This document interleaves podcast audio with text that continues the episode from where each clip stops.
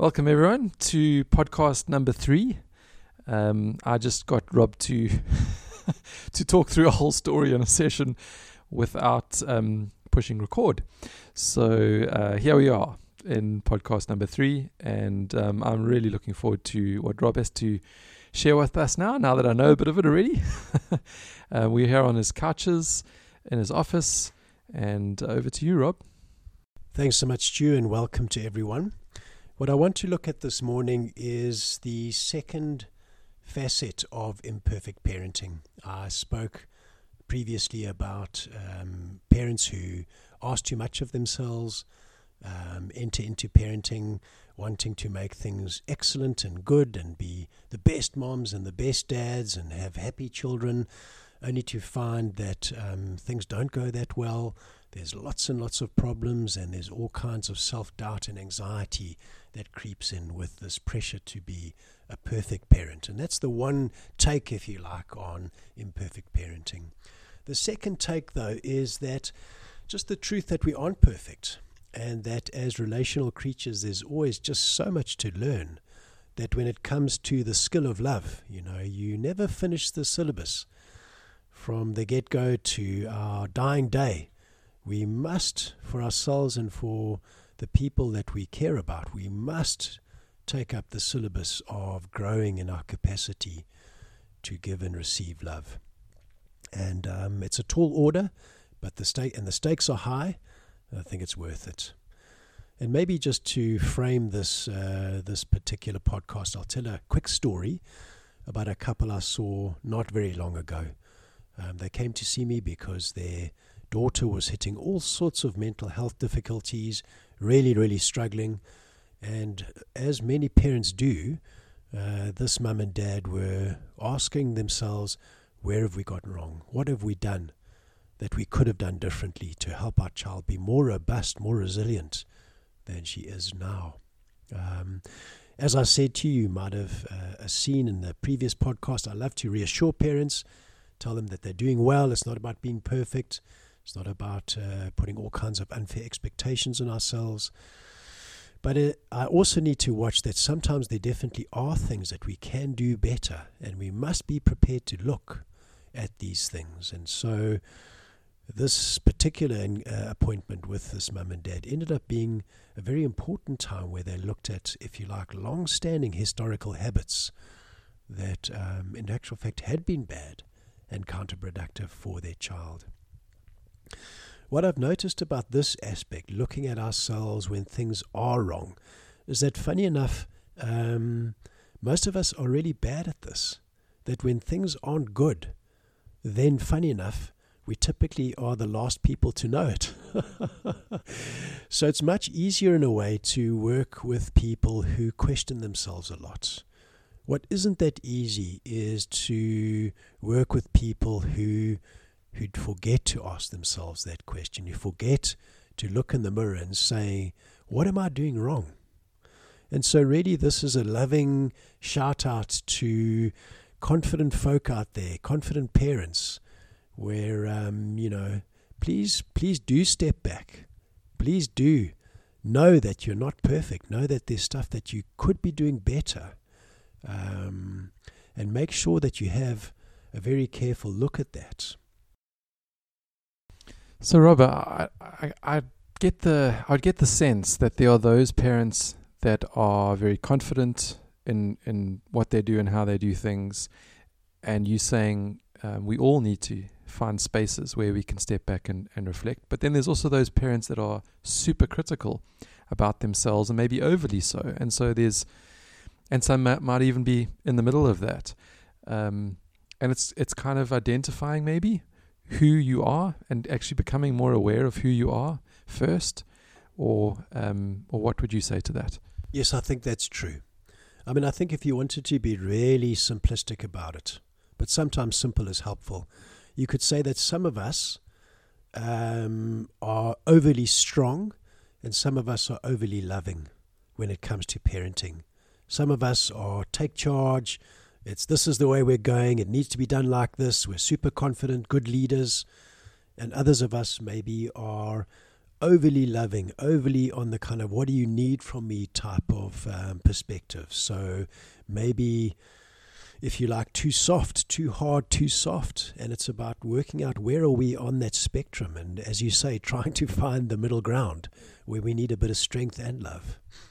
So, yes. So, and, and all of those different, on that spectrum, we all, sto- all of us should be making space to actually think about what is it that I can grow in? What is it that I can um, take the next step in?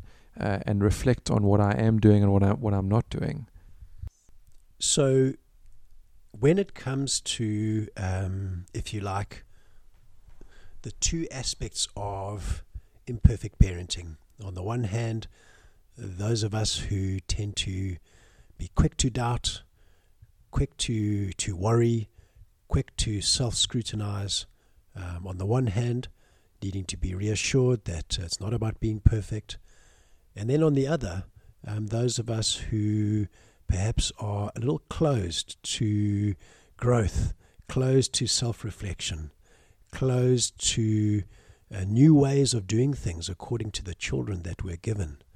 Um, what do we do? How do we know when we need to stop, um, look again, and consider doing things differently?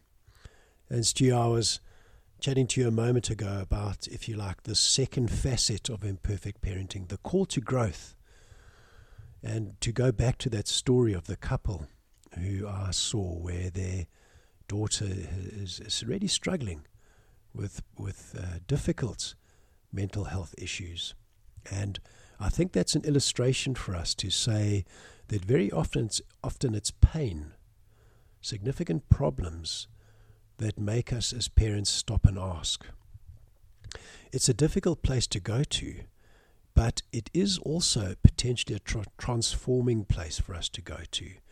It could be pain in various aspects of life. It could be around our own health, it could be around our own careers, professional pain, and of course, perhaps worst of all, it can be pain within the family. But pain is a time for us to stop to look again, to ask some of those deeper questions. And then maybe just one last take on pain for today. It's worth saying that for many people who are adamant and uh, strong minded when it comes to parenting and the way things should be, it's worth bearing in mind that for many of parents who feel strong minded and, and convinced, if you like, of certain ways, that it's also historical pain that formed those early beliefs.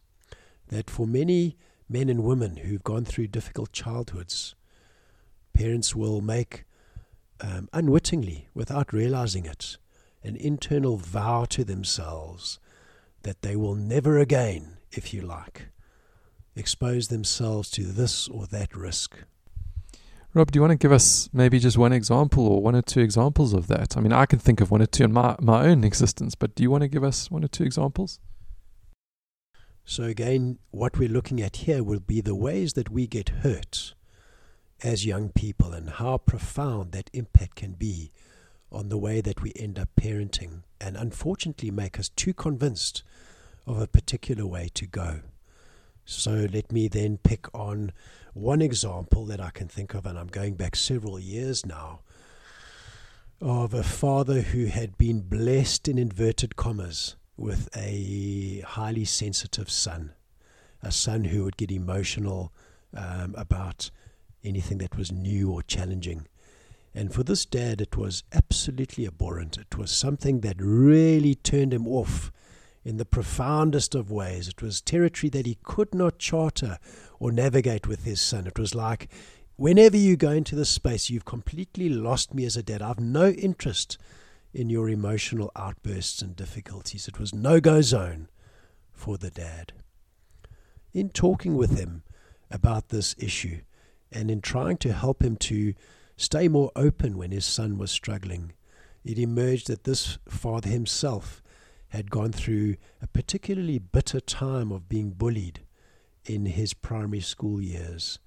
And one of the ways that he had coped was by sealing off his emotional self, going hard and tough, and vowing, without realizing it, that he was never again going to be that emotional little boy that um, was stuck away in some corner of the playground. And it was that resolution, if you like, which was from a place of pain and hurt, that was now having a generational impact on his own son. Sure. So I suppose I th- it, it reminds me of a mentor in my life, an elderly man that was a friend and a mentor to me for many, many years. And he used to have the saying that difficulty, or as you refer to it as pain, difficult circumstances, difficult situations, can be a gift in many ways. And he used to often encourage me to see it as a gift of an opportunity to learn, an opportunity to open oneself up, to, uh, to see these kinds of things in our lives, because we all have them. I think we all do if we're honest about it. We all have them. I know I do. And to be able to then start that next little step of how do we how do we grow and and children can be that gift um, the those difficult times that we face with them can be a gift to us that can lead us to become better parents, I suppose, is what you're saying, Rob. To become better parents, more whole again, more integrated again. It is what I'm saying. So the invitation is very real and exceptionally meaningful, but by golly, it's difficult to accept. And therein lies the challenge uh, when it comes to daring to look under the cover at our imperfections, um, those nasty, gunky places that we hate to go. So maybe this week, one of the things that we could do is is to allow maybe one of those little situations to arise and to not see it just as a difficult situation, but also as a gift to us to reflect and to think. Thanks, Rob. It was good listening to you. I hope everyone enjoyed it too.